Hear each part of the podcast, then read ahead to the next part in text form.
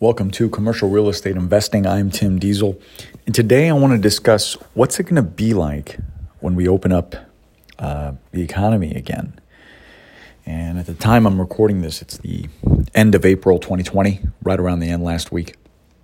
And I know there is um, talk on the internet and articles and all kinds of things in the news and the president. Everyone wants to open things up, what, first week of May so that's what I want to discuss. You could always go online, www.dieselcommercial.com, and on there you can read some of the articles I write. You can, uh, if you have any questions, um, you could always reach out to me and um, help you out any way I can.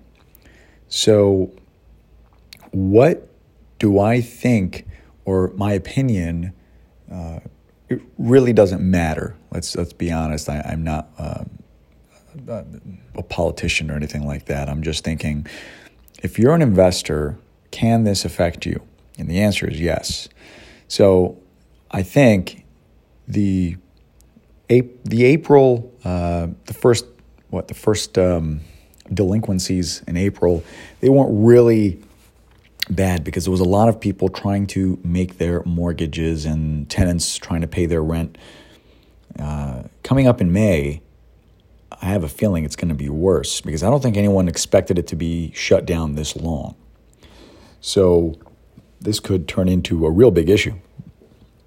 What's going to happen is, um, and again, this is my opinion, but let's just fast forward and say the first week of May, um, everything is okay.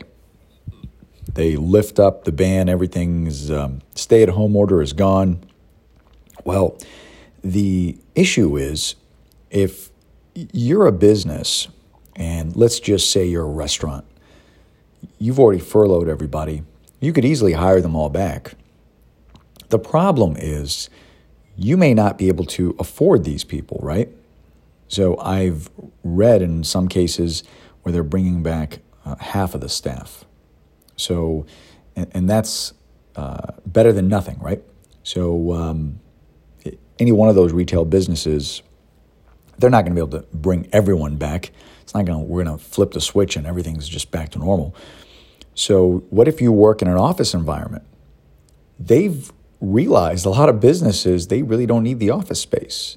Everyone's working from home. They have uh, virtual teams, if you want to call it that, and they can they actually made it work. And who knows how that's going to affect office. But now, if you're a, a renter, well, the issue is you maybe you got lucky and um, uh, you have a little bit of savings and you're able to pay your rent. But there's a lot of people not able to pay their rents. I also read there's a lot of people in forbearance. So that leads me to believe that a lot of uh, renters are having even a tougher time, right? Because if the idea is, or the illusion, if you own a home, you make uh, you're you're probably better off than someone who rents uh, an apartment. That's not necessarily true or a hard and fast rule. That's just the idea or the perception that uh, most of society has. Now, um, any one of these categories, if you're an investor, it's going to be some shaky ground. I actually know a lot of uh, retail owners where they haven't even received 50% of the rent from the tenants.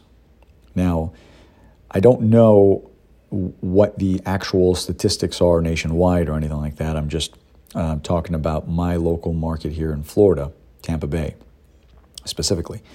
And now we're, we're really going to start seeing how things are going to be affected. I really don't think we're going to see the, the actual damage until we're a couple months down the road.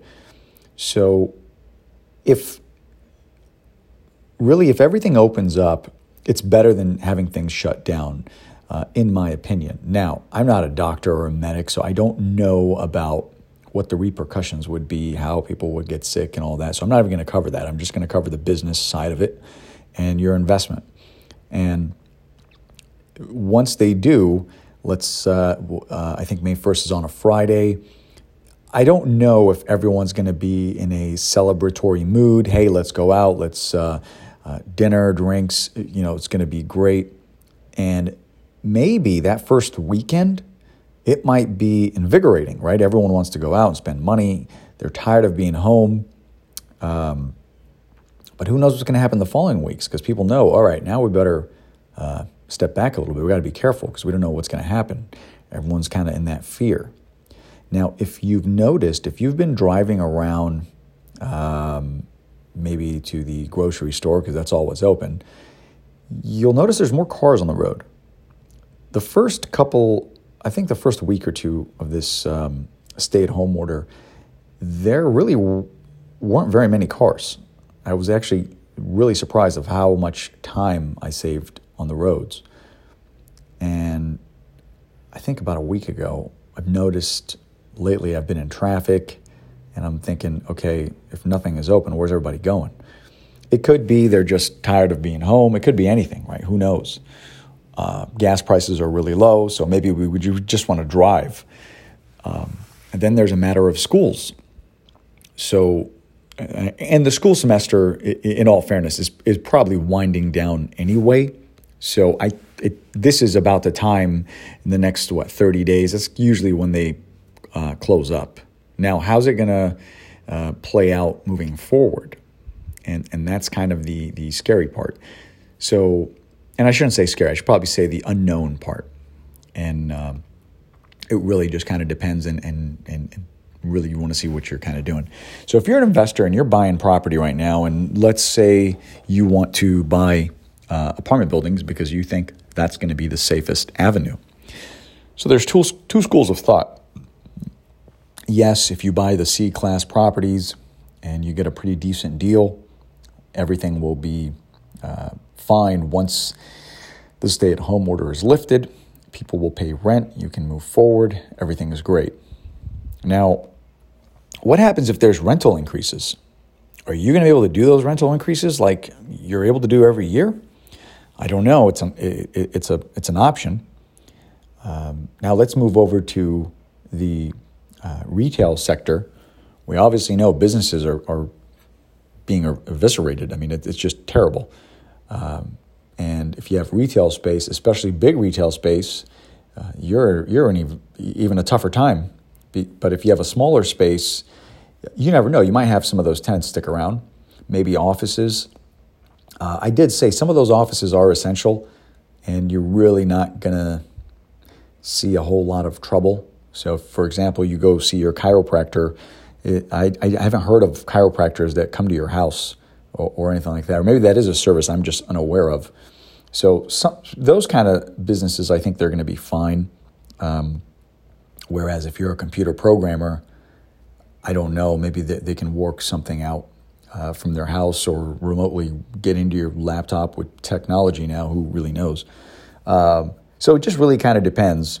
And the only reason I just kind of want, I would think it's to your benefit to just be aware of what's kind of happening. Don't go all in right now. Uh, just kind of sit on the sidelines and just see what's happening. The my biggest fear is for owners.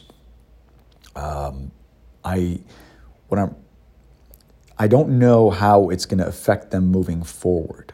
So if you are maybe you're in forbearance for a month or two and your mortgage uh, does get paid, let's say month three, well, does that affect your credit?